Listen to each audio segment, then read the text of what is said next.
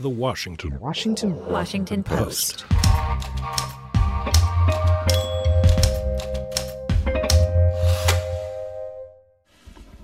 Hello, everybody.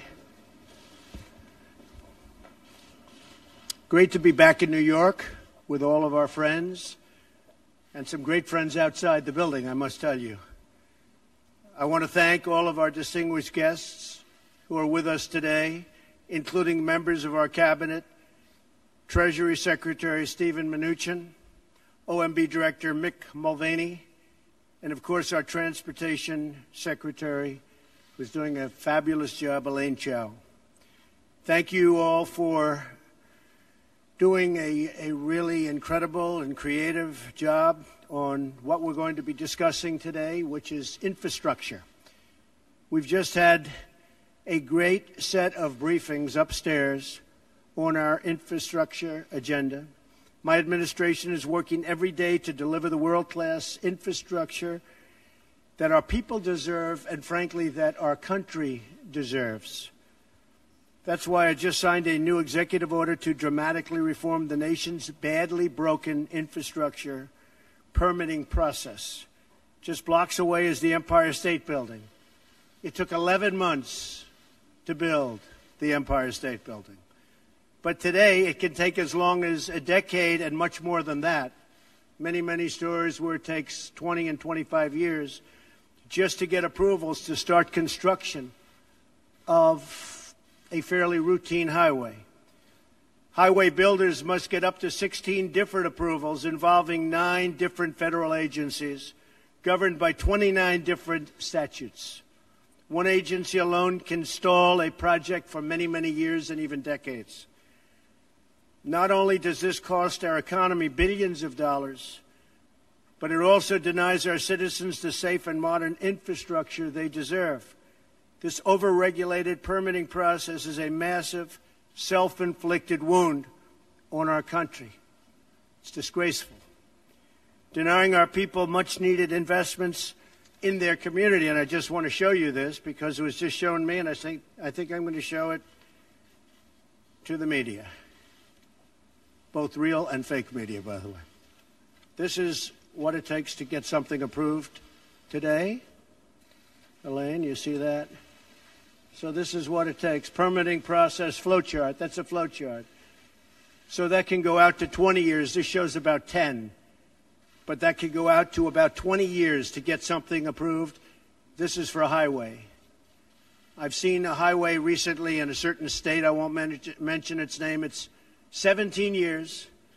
I could have built it for four or five million dollars without the permitting process. It cost hundreds of millions of dollars, but it took 17 years to get it approved and many, many, many, many pages of environmental impact studies. This is what we will bring it down to. This is less than two years. This is going to happen quickly. That's what I'm signing today. This will be less than two years for highway. So it's going to be quick. It's going to be a very streamlined process. And by the way, if it doesn't meet environmental safeguards, we're not going to approve it. Very simple. We're not going to approve it. So this is as maybe this one will say, let's throw the other one away. Would anybody like it from the media? Would anybody like that long, beautiful chart? You can have it. So, my executive order also requires agencies to work together efficiently by requiring one lead agency for each major infrastructure project. It also holds agencies accountable if they fail to streamline their review process. So, each agency is accountable. We're going to get infrastructure built quickly, inexpensively, relatively speaking, and the permitting process will go very, very quickly. No longer will we tolerate one job killing delay after another. No longer will we accept a broken system that benefits consultants and lobbyists at the expense of hardworking Americans. Now, I knew the process very well, probably better than anybody. I had to get permits for this building and many of the buildings. I built all of the buildings I built in Manhattan and many other places.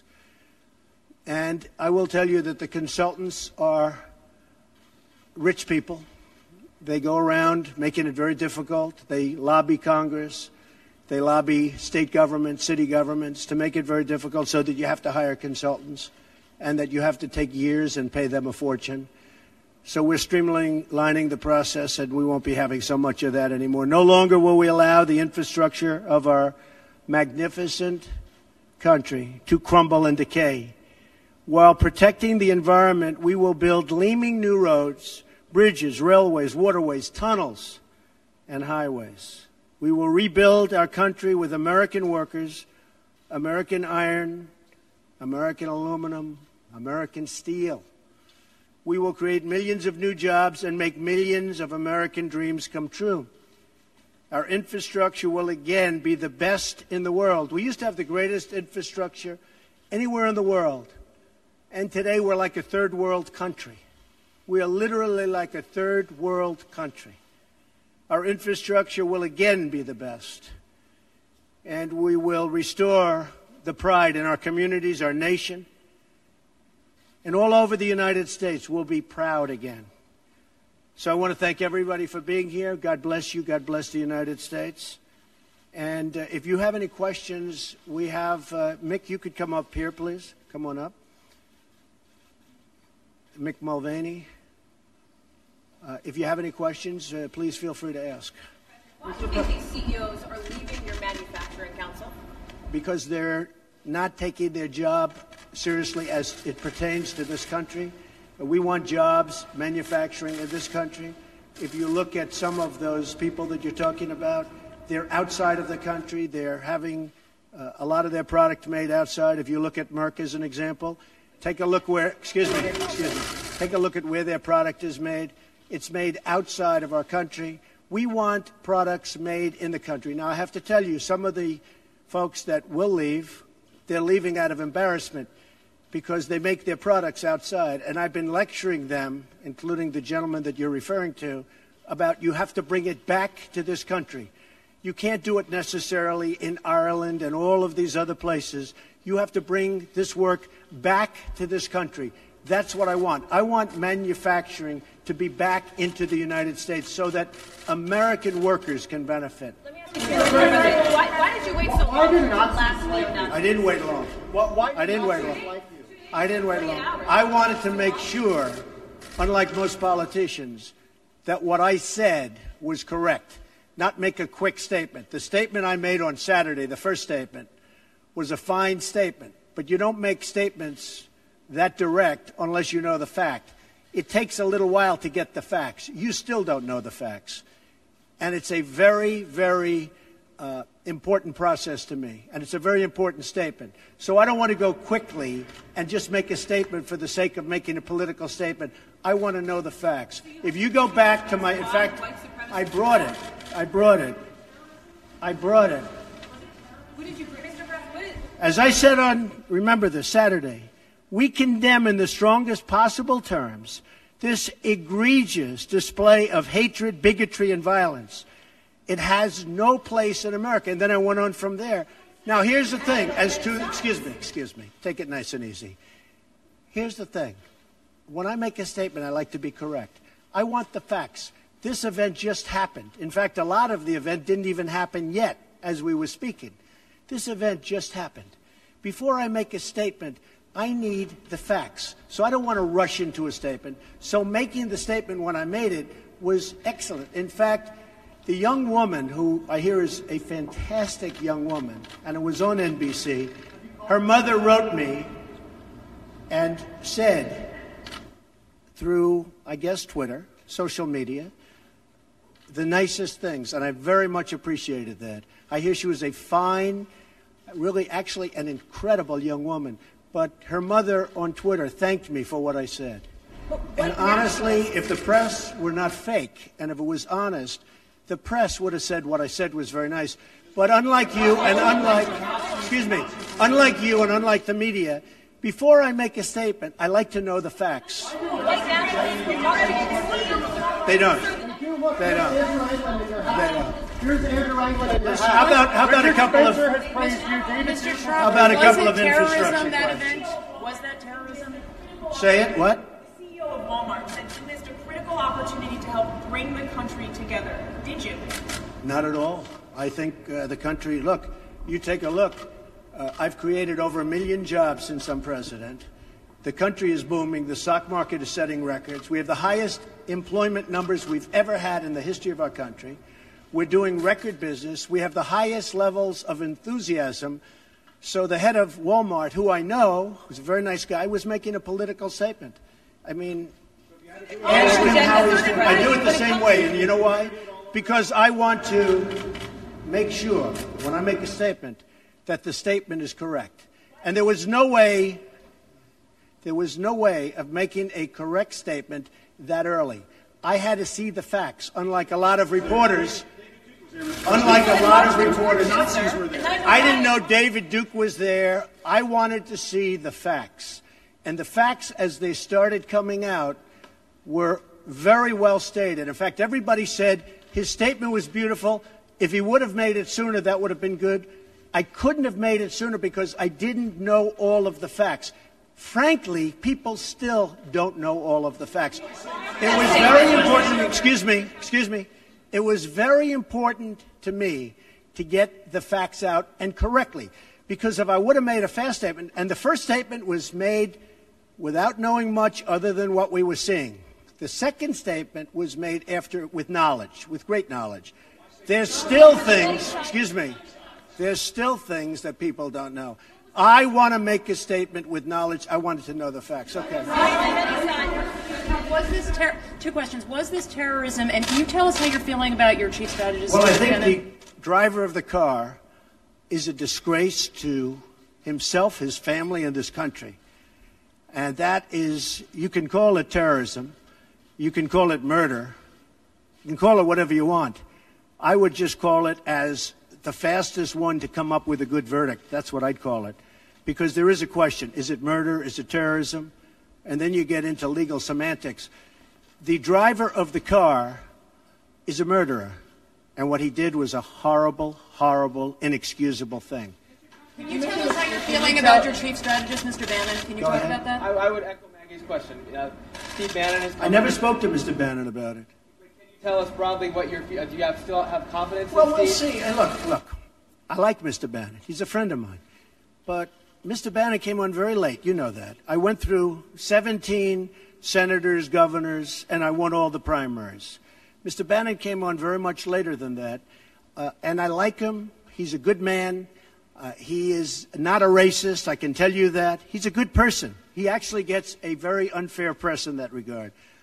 But we'll see what happens with Mr. Bannon. But he's a good person, and I think the press treats him, frankly, very unfairly. Do you have confidence in him? McCain has called on you to defend your national security advisor, H.R. McMaster, against I've some of these attacks. I did it the last time. And he called on it again, linking the Senator two McCain? to the alt-right. And Senator saying McCain, you mean the one who voted against uh, Obamacare? And he said Who that is Senator? You mean Senator McCain who voted against us getting good health care? Yeah. said that the alt-right is behind these attacks, and he linked that same group to those who perpetrated the attack in Charlottesville. Well, I, I don't know. I can't tell you. I'm sure Senator McCain must know what he's talking about. Uh, but when you say the alt right, uh, define alt right to me. You define it. Go ahead. Well, I'm saying, as no, Senator- define it for me. Come on, let's go. Define Senator it. McCain defined them as the same group. Okay, what about the alt left that came charging us? Excuse me. What about the alt left that came charging at the, as you say, the alt right? Do they have any semblance of guilt? This is What, let, let me ask you this. What about the fact they came charging, that they came charging with clubs in their hands, swinging clubs? Do they have any problem? I think they do. So, you know, as far as I'm concerned, that was a horrible, horrible day. Wait a minute. I'm not finished. I'm not finished, fake news. That was a horrible day. I, will tell you something. I watched those very closely, much more closely than you people watched it. And you have, uh, you, you had a group on one side that was bad, and you had a group on the other side that was also very violent. And nobody wants to say that, but I'll say it right now. You had a group, you had a group on the other side that came charging in without a permit, and they were very, very violent.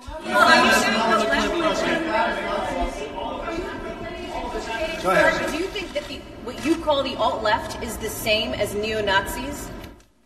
Oh, those people, all of those people, excuse me, I've condemned neo Nazis. I've condemned many different groups, but not all of those people were neo Nazis, believe me. Not all of those people were white supremacists by any stretch.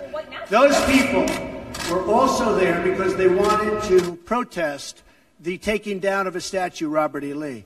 So, excuse me, and you take a look at some of the groups and you see, and you know it if you were honest reporters, which in many cases you're not, but many of those people were there to protest the taking down of the statue of Robert E. Lee. So, this week it's Robert E. Lee. I noticed that Stonewall Jackson's coming down. I wonder, is it George Washington next week? And is it Thomas Jefferson the week after? You know, you, all, you really do have to ask yourself, where does it stop? But they were there to protest, excuse me. You take a look the night before, they were there to protest the taking down of the statue of Robert E. Lee. Infrastructure question. Go ahead. Should statues of Robert E. Lee stay up?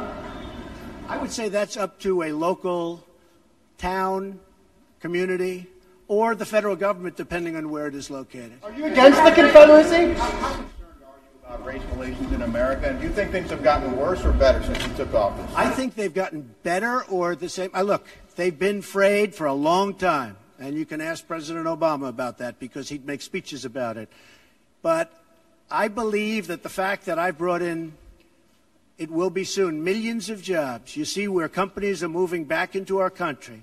I think that's going to have a tremendous positive impact on race relations. We have companies coming back into our country.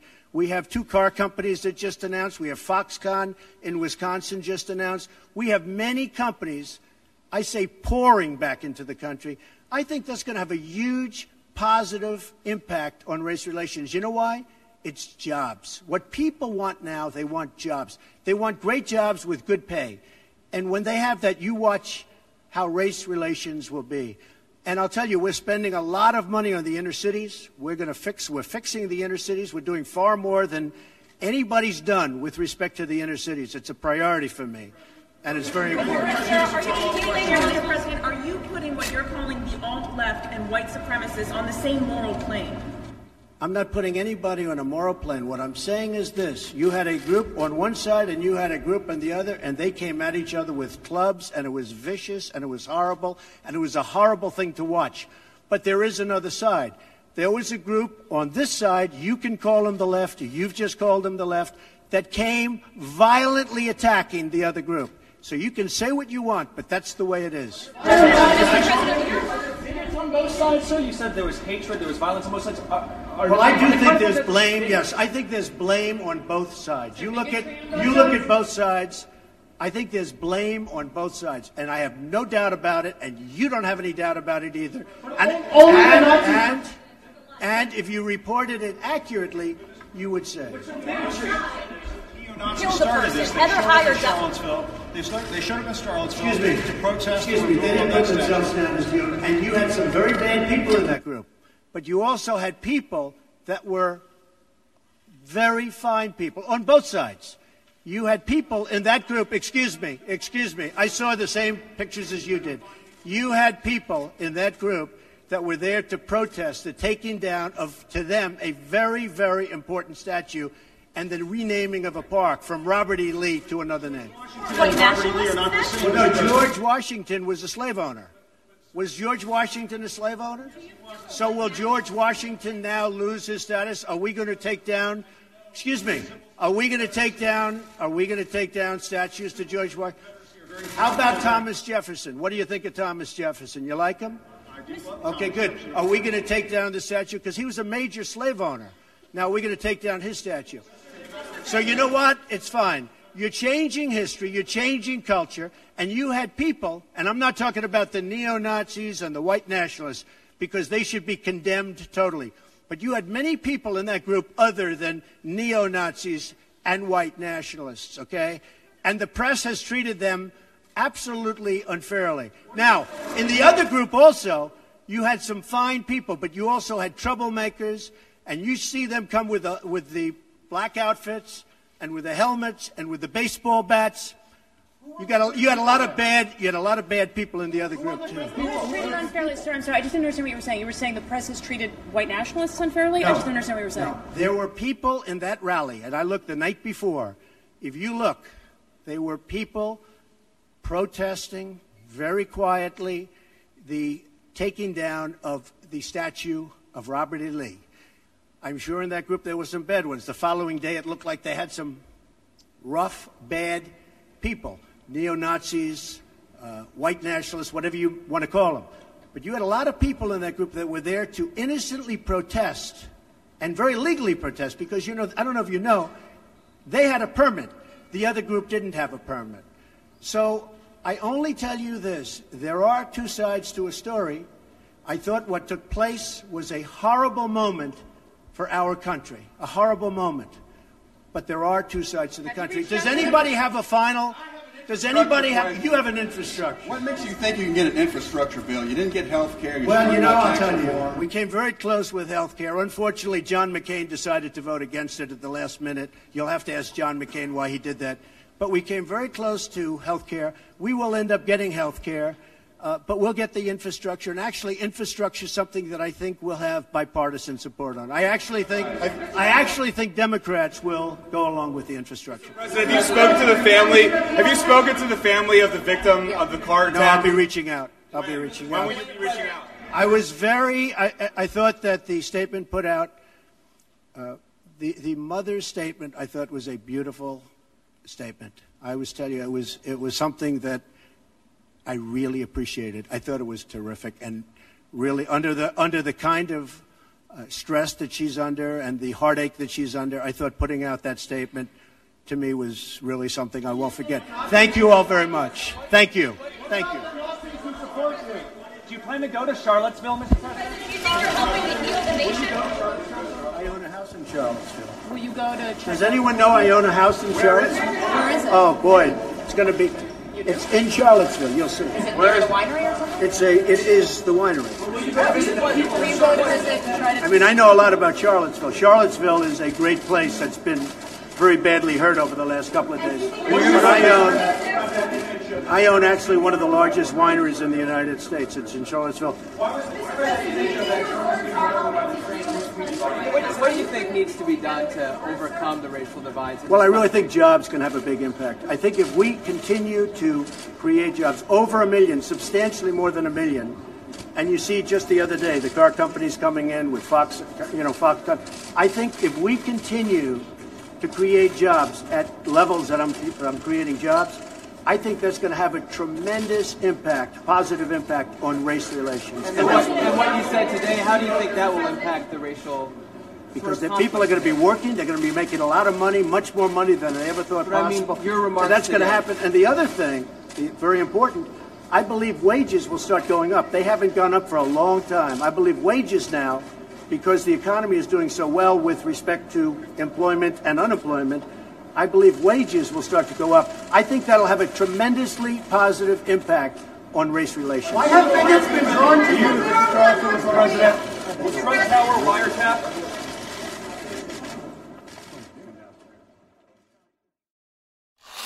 The Washington Washington Washington Post. Post.